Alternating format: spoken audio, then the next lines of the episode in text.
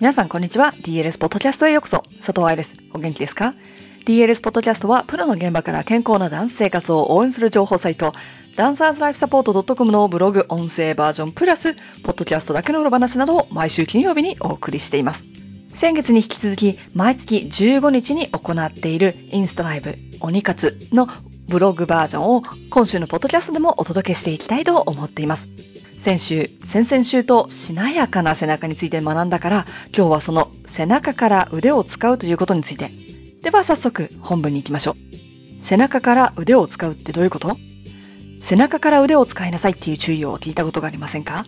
英語ではあまり言われないと私は感じていますが、国によって違うかもしれません。そんな言い回しですが、日本では聞いたことがあるし、DLS フォロワーさんからの質問でも、背中から腕を使うにはどうしたらいいですかというのはよくあります。どのエクササイズがいいですかとか、背中から腕を使えない子が多いのですかとか、質問内容はもちろんちょっと違うんですけど、同じトピックでってことね。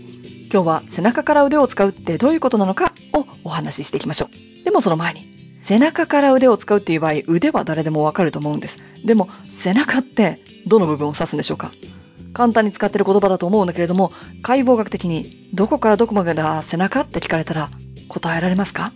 人間の背中イコール胸椎1番から12番、腰椎1番から5番、そしてそこにある筋肉たちと言われることがほとんどです。同じ背骨だからといっても、頸椎は首の後ろ側ってなるだろうから、背中が痒いと言わず首が痒いになるじゃない？また、背骨の終わりである仙骨、尾骨エリアもお尻セクションになっちゃいます。骨盤やお尻は背中の下にあるでしょう。そうすると結論的に、カタカタコシコシのスクエアのセクションになると思いません？でも、レッスン中に背中から腕を使いなさいと言われた時、よっぽどでない限り腰を使って腕を使いなさいという注意に脳内変換されることはないですよね。そう、背中には大きく分けて3つのセクションがあるんです。日本語で当てはまる良い言葉が見つからなかったんだけれども、英語では以下の言い方をします。アッパーバック。これは胸椎1番から7、8番くらい。ミッドバックとかミドルバック。これは胸椎8番あたりから12番あたり。そしてローアバック。これは腰椎1から5あたり。背中から腕を使うようにと言われた場合は、アッパーバックを指していることがほとんどだと思います。何度もほとんどと書き方をしているのは、最終的に先生の意図はその先生にしかわからないから、私たち言われた側は推測しかできないからね。よって、背中から腕を使いなさいというのは、胸椎1番から7、8番あたりの背中の筋肉を使って腕を使いなさいという注意になるのではないかと解剖学マニアな私たちは推理できるんです。そうそう、この7、8番エリアというのは肩甲骨が終わるところでもあります。この肩甲骨、キーワードです。肩関節については細かくブログ記事で説明していますので、イラストを見ながら勉強したい人はそちらも見てください。簡単な復習として、肩関節イコール鎖骨、上腕骨、肩甲骨でしたね。この肩関節を作る骨の一つである上腕骨。これが腕の骨で1個しかないから分かりやすいね。さっきやってみた背中推理にくっつけてみると、胸椎の1番から7、8番あたりの背中の筋肉を使って、この上腕骨を肩関節から動かしなさいとなるんだというのが分かりましたでしょうか。ここで生まれる疑問。確かに肩関節の一部である肩甲骨を動かす筋肉は結果として腕を動かすことになるけれども、もしくは腕の動きをサポートすることになるけれど、背中の筋肉だけではないよね。胸の筋肉、胸筋だって肩関節の動きに関与するし、腕の筋肉ももちろん必要でしょ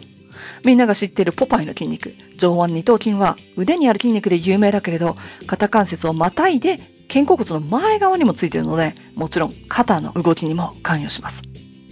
今のところをまとめてみましょうか。背中から腕を使うは人間の体の動きとして正しい。だって肩甲骨は肩関節を作る骨の一つであり、肩、腕が動けば肩甲骨も動くから。だけど背中の筋肉だけでは動かせない。でもなんで背中から腕を使えってレッスンでは言われるんでしょうか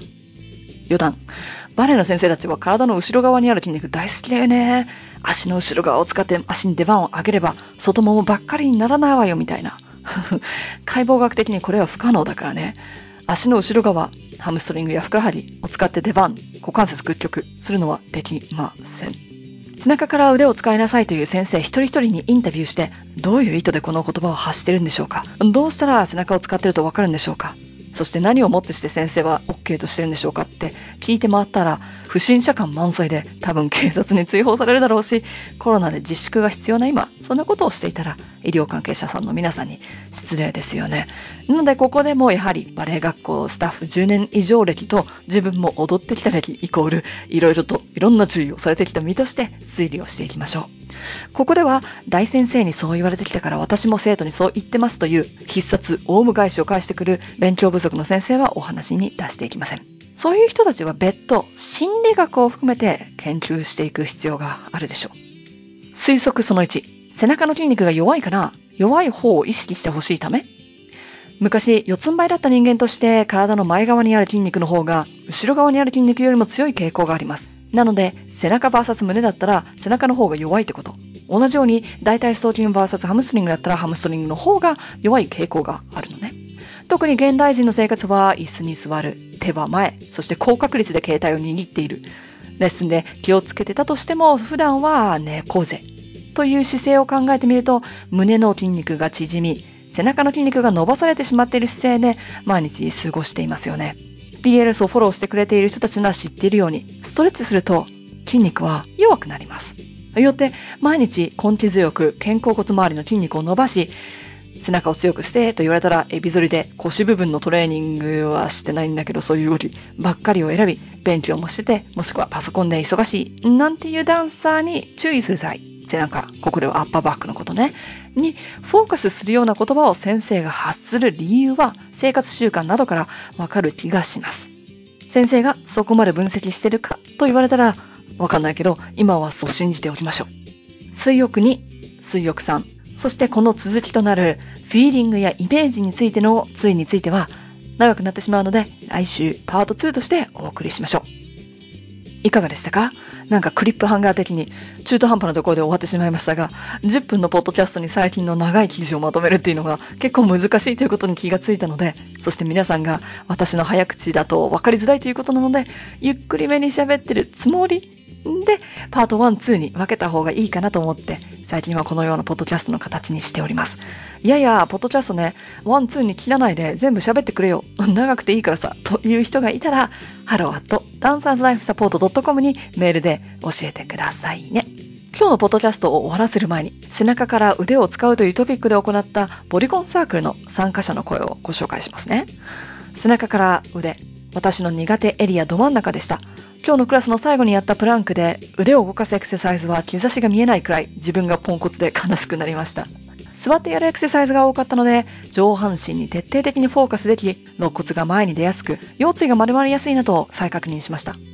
普段は下半身に意識が向くことがどうしても多く自分の体でも気づいていないこと忘れてること変化してることなどたくさんあると分かりました。実はこの声は私の元生徒からいただいたもので、バレエ学校でエクササイズクラスもあり、現在現役ダンサーで踊ってる彼女ですら忘れがちな上半身。